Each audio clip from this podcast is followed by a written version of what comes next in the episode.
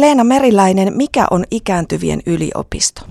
No, ikääntyvien yliopistohan on semmoinen kaikkien tiedollisesti uteliaiden äh, omasta kehittämisestään, kehittymisestään kiinnostuneiden kohtaamispaikka, missä voi opiskella aika lailla niin kuin harrastuksekseen erilaisia asioita tai sitten niin kuin, vähän niin kuin päämäärätietoisemmin opiskella vaikkapa uutta kieltä. Niin, eli toi nimi ikääntyvien yliopisto, niin se saattaa vähän hämätä, että siellä olisi, ja kuka on nyt ikään, ikääntyvä. Jokainenhan meistä ikääntyy, eli tota, ilmeisesti se on avoin kaikille. Avoin kaikille ja tota nimeä me ollaan aika paljon mietitty, kun osalle se on niinku kynnys, että enhän mä tuu, kun mä en oikeasti niinku ikäihminen. Niin se nimi ei tarkoita sitä, että pitäisi olla ikääntynyt tai jäänyt vaikkapa vasta eläkkeelle, kun voi olla ihan minkä tahansa ikäinen ikääntynyt, joka on vaan asioista kiinnostunut. Meillä on nuorimmat osallistujat, on lukiolaisia, aika paljon on yliopistohenkilökuntaa täydennyskoulutuksena osallistumassa ikistoimintaan ja, ja sitten valtaosa on toki niitä, joilla on vähän enemmän aikaa arkipäivisin, eli niitä eläkkeelle jääneitä henkilöitä eri ammateista, eli avoin kaikille ja kaikenikäisille. Mm. Ja mäkin muistan jo katselleeni tota tarjontaa jo kauan, kauan, kauan aikaa sitten ja ehkä itse vielä silloin just ajattelin, että no ei se ole ehkä mulle. Nyt alkaa jo tuntua, että se voisi olla mulle ihan ikä, ikänikin puolesta, mutta tota, eli tätä toimintaa on ollut aika pitkään. On. Ja tämä toimintahan lähti Suomessa liikkeelle niin kuin Jyväskylän yliopiston emeritusprofessori Eino Heikkisen niin kuin tuomana. Hän toi tämän Keski-Euroopasta ja onko tätä ikistoimintaa meillä ollut nyt jo 35 vuotta. Ja, okay. ja Suomen vanhimpana, että on tätä ikistoimintaa muissakin kaupungeissa, mutta Jyväskylä on se ikistoiminnan tässäkin asiassa niin kuin tämmöinen Ateena tällaisen koulutusalueen osalta. Eli tänne se on niin kuin juurtunut ja jäänyt osaksi tätä pysyvää kaupunkikuvaa. Joskin me ollaan sitä nyt rikottu ja me ollaan viety ikistoimintaa Jyväskylästä ympäri maakuntaa ja ympäri Suomea. Ja meidän kaukaisimmat osallistujat on nyt tuolta Etelä-Ranskasta. Ne on henkilöt, jotka on muuttanut sinne talveksi ja haluavat sitten sieltä osallistua tällaiseen niin kuin ikistoimintaan. No niinpä, eli teillä tosiaan verkon ylikin voi nykyään opiskella, vai onko Joo. aina voinut, vai onko tämä korona jotenkin, koronakausi vauhdittiko sitä siirtymistä verkkoon? No meillä on voinut jo kymmenisen vuotta osallistua verkosta, niin kuin kuunnellen vaikka kansalaisopiston luentosalista ikisluentoja, mutta tämä koronahan sitten niin kuin jyssäytti koko homman niin, että nythän meillä on niin kuin koti, kotistudioista kuunte, ikisluentoja kuuntelevia tai verkkokursseille osallistuvia senioreja ihan ympäri maan.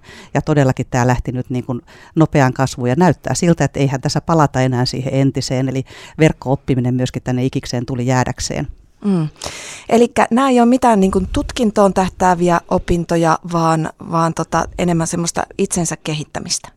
Ja enemmän itsensä kehittämistä ja sellaisia opintoja, joissa edetään aika sellaisella niin kuin aina ryhmälle sopivalla vauhdilla ja jokainen voi hyödyntää siinä myös niitä aikaisempia elämänkokemuksia ja, ja ne aihepiirit voi olla sellaisia, että niitä voidaan sopia opettajan kanssa, että mikä tätä ryhmää nyt kiinnostaa. Eli otetaan aika rennosti, mutta silti aika, aika silleen tavoitteellisesti myöskin. Opitaan uutta, se on ehkä kaikkein tärkeintä, että ollaan uteliaita uudelle ja opitaan uutta. Hmm. Mitäs nämä muuten, maksaako nämä kurssit jotain? Nämä kurssit maksaa, nämä ei ole mitään älyttömän kalliita. Nämä on toiset, nämä kurssien hinnat vähän vaihtelee, toiset maksaa ehkä muutaman euron, toiset maksaa joitakin kymppejä hmm. ja sille välille.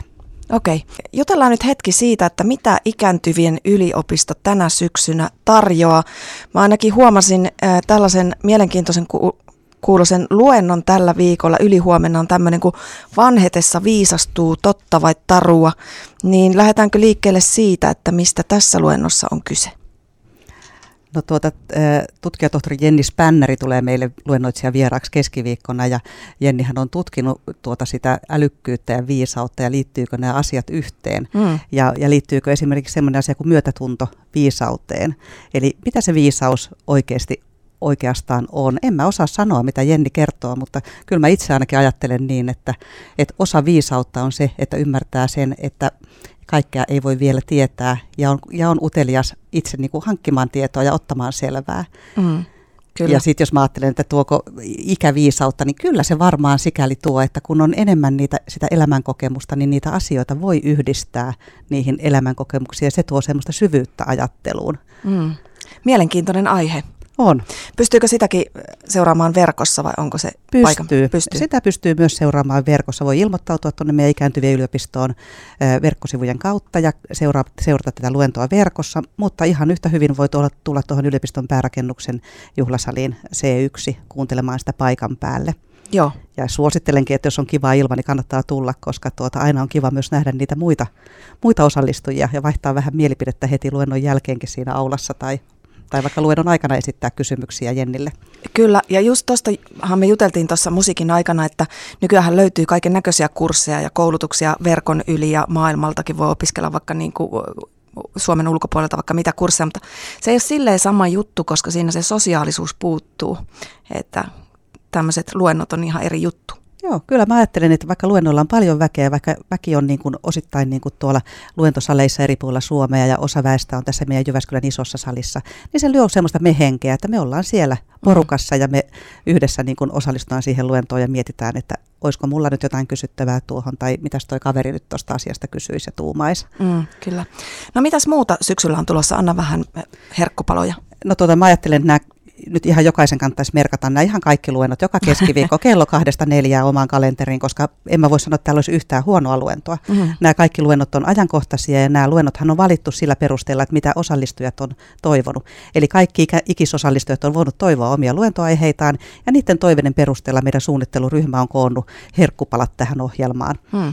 Ja tuota, ja itse ajattelen aina niin, että kannattaa varsinkin valita sellainen aihe, mitä ei yhtään tunne etukäteen, että ajattelee, että no onpa tosi outo, en, en kyllä tiedä tuosta mitään, niin se tarkoittaa sitä, että nyt tonne kannattaa todellakin mennä mm.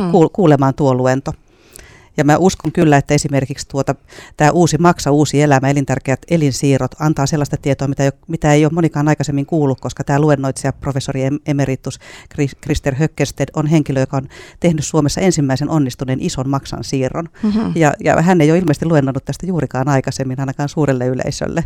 Okay. Eli hyvin jännittävä kuulla, että miten ollaan tultu tähän nykyisiin elinsiirtoihin. Hmm ja toisaalta sitten taas Olli Reenin niin kuin madonluvut siitä, että mikä on Suomen taloustilanne, niin ovat varmasti kiinnostavia. Mm. Ja sitten taas tällä kurssipuolella, täällä on monta kiinnostavaa kurssia ja esimerkiksi Mediakahvila keskusteluryhmä on sellainen, joka, joka vaatii vaan sen, tässä ei voi osallistua verkossa, mutta vaatii sen, että kävelee tuohon yliopiston kirjastolle lähde, tai nykyisin nimeltään lähderakennukseen.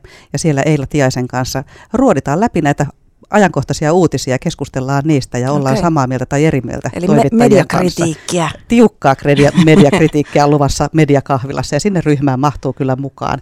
Mutta kyllä melkein näille muillekin kursseille ihan kivasti mukaan mahtuu, että kun vaan ottaa selvää soittelee tuonne ikääntyvien toimistoon, niin kyllä me autetaan ja kerrotaan, että missä on tilaa ja mihin mahdut mukaan.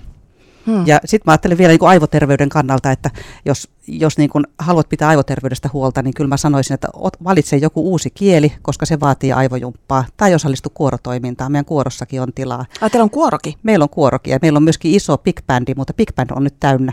Hmm. Että soittelijat saa hetki odottaa vapaita paikkoja, mutta kuorossa on tilaa uusille laulajille. Ja kuorotoiminnasta on aika moni eh, terveystieteilijä sanonut, että se, se jos mikä parantaa aivoterveyttä. Hmm. Kyllä.